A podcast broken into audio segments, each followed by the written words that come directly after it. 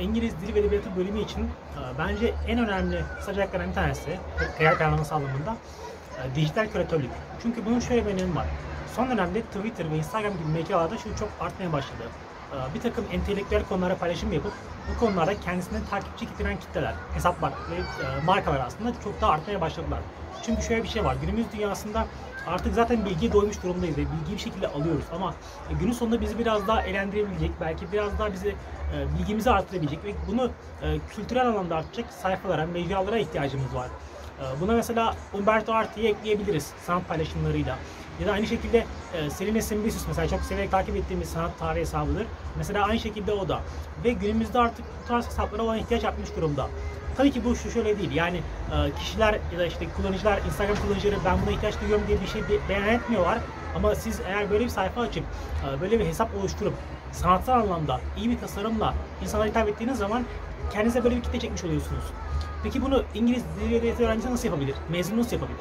Şöyle, İngiliz dili ve edebiyatı aslında kendisinde e, yetkinlik olarak, içerik olarak çok doyurucu bir içeriğe sahip.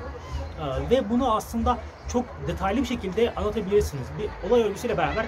Ama tabii ki burada şöyle bir şey var. Normalde bu bölüm çok ağır bir bölüm. Benim bildiğim kadarıyla.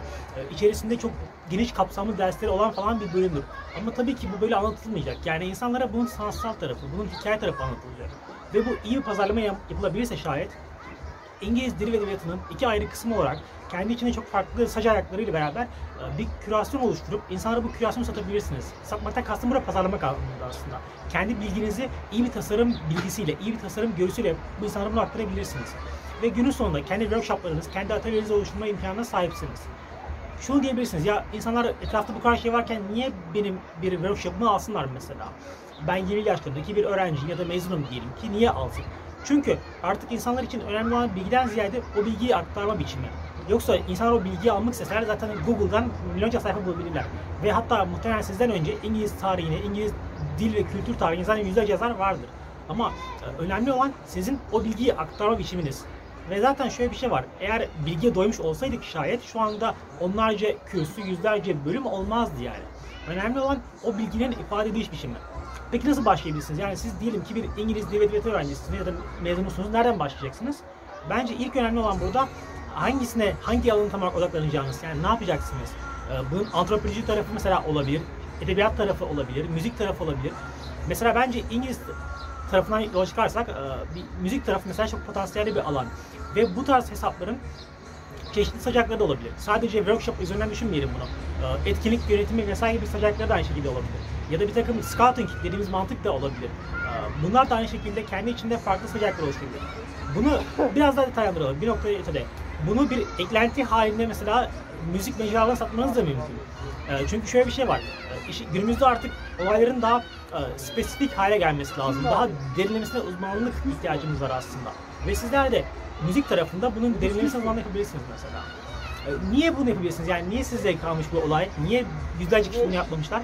Çünkü günümüze kadar arkadaşlar bu konu çok önemli değildi. Derinlemesine uzmanlık yani niş bir konuda uzmanlaşmak o kadar değerli ve katma değerli bir şey değildi. Ama günümüzde değerli çünkü her gün terabaytlarca verinin üretildiği bir dünyadan bahsediyoruz.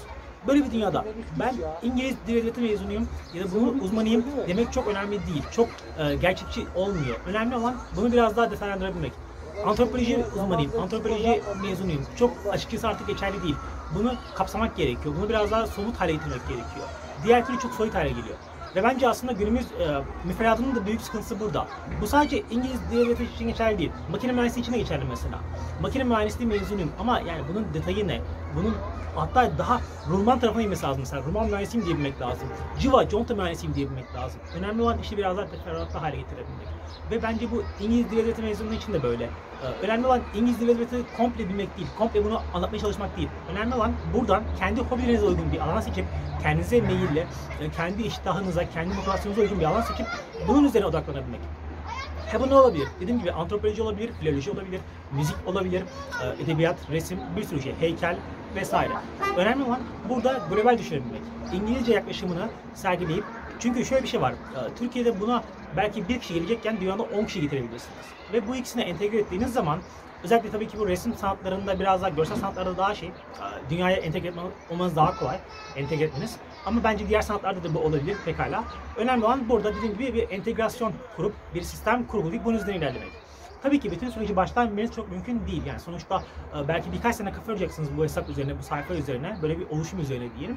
Ve sonrasında belki verilerini alacaksınız. Ama günün sonunda e, eğer gerçekten bir amacınız varsa ve gerçekten kendinizi bir konuya odaklarsanız e, ben bir şekilde fırsatların sizin elinize geleceğinizi düşünüyorum. Peki biz bunu nasıl yapıyoruz? Burada nasıl bir planımız var? Mesela bizim online kariyer danışmanlığı platformumuzda şöyle bir şey izliyoruz. Şöyle bir yol haritası izliyoruz. Diyoruz ki belli periyotlar var. 0-3 ay arası, 3 ay 6 ay, 6 ay 12 ay ve sonrası. Mesela ilk 3 ay sadece pazar araştırmasına ayırıyorsunuz. Dünyada bu konuda neler var? Filoloji ile ilgili mesela atıyorum Amerika'da bir sayfa var mı? İspanya'da bir sayfa var mı bu konuda çalışan? Ya da Romanya'da, Belçika'da vesaire. Aynı şekilde heykel tarafında da öyle mesela. Çünkü şöyle bir şey var. Bu tarz oluşumlar varsa dünyada bunlarla entegre edip kendinizi bir takım çalışmalar yapmanız mümkün. Ya da bu konuda bir holdingin çalışması varsa şayet onlarla entegre etmeniz de mümkün bir şeyleri. Mesela Türkiye'de belki Borusan'la işbirliği yapabilirsiniz ama e, bunun dünyadaki karşılığı çok daha büyük bir kuruluş da olabilir. Ya da belki dünyada böyle bir şey vardır. Türkiye'de buna göre daha iyi malzeme sunarsınız Borusan'a. Dersiniz ki bakın işte İngiltere'de şöyle bir kuruluş var, e, böyle çalışmalar yapıyor. Siz de Borusan olarak bunu yapabilirsiniz diye mesela önüne getirebilirsiniz. Ve şu anda aslında Türkiye'deki şirketlerin de buna ihtiyacı var.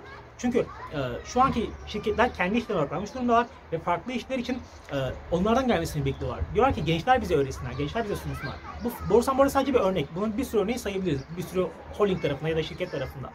Önemli olan burada değinmek istediğim nokta e, sizin neyi sunacağınız ve sizin neyi hangi şekilde sunacağınız. Önemli olan tamamen bu aslında. E, burada bence ilk olarak yapılması gereken adım bir özetleyecek olursak e, kendinize bir alan seçip alt başlık olarak dediğim gibi antropoloji, işte resim, heykel, bla bla bir sürü şey olabilir.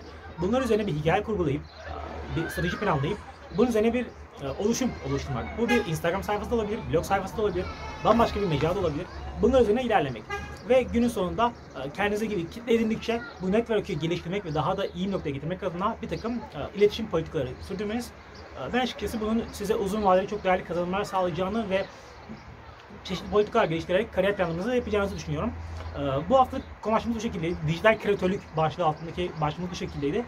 Bence çok değerli bir alan ve dijital medyada var olmak adına bir sanatçı yaklaşımıyla var olmak adına çok değerli bir kazanım olabilir. Önümüzdeki haftalarda başka konu başlıklarıyla bir arada olmak dileğiyle. Hoşçakalın.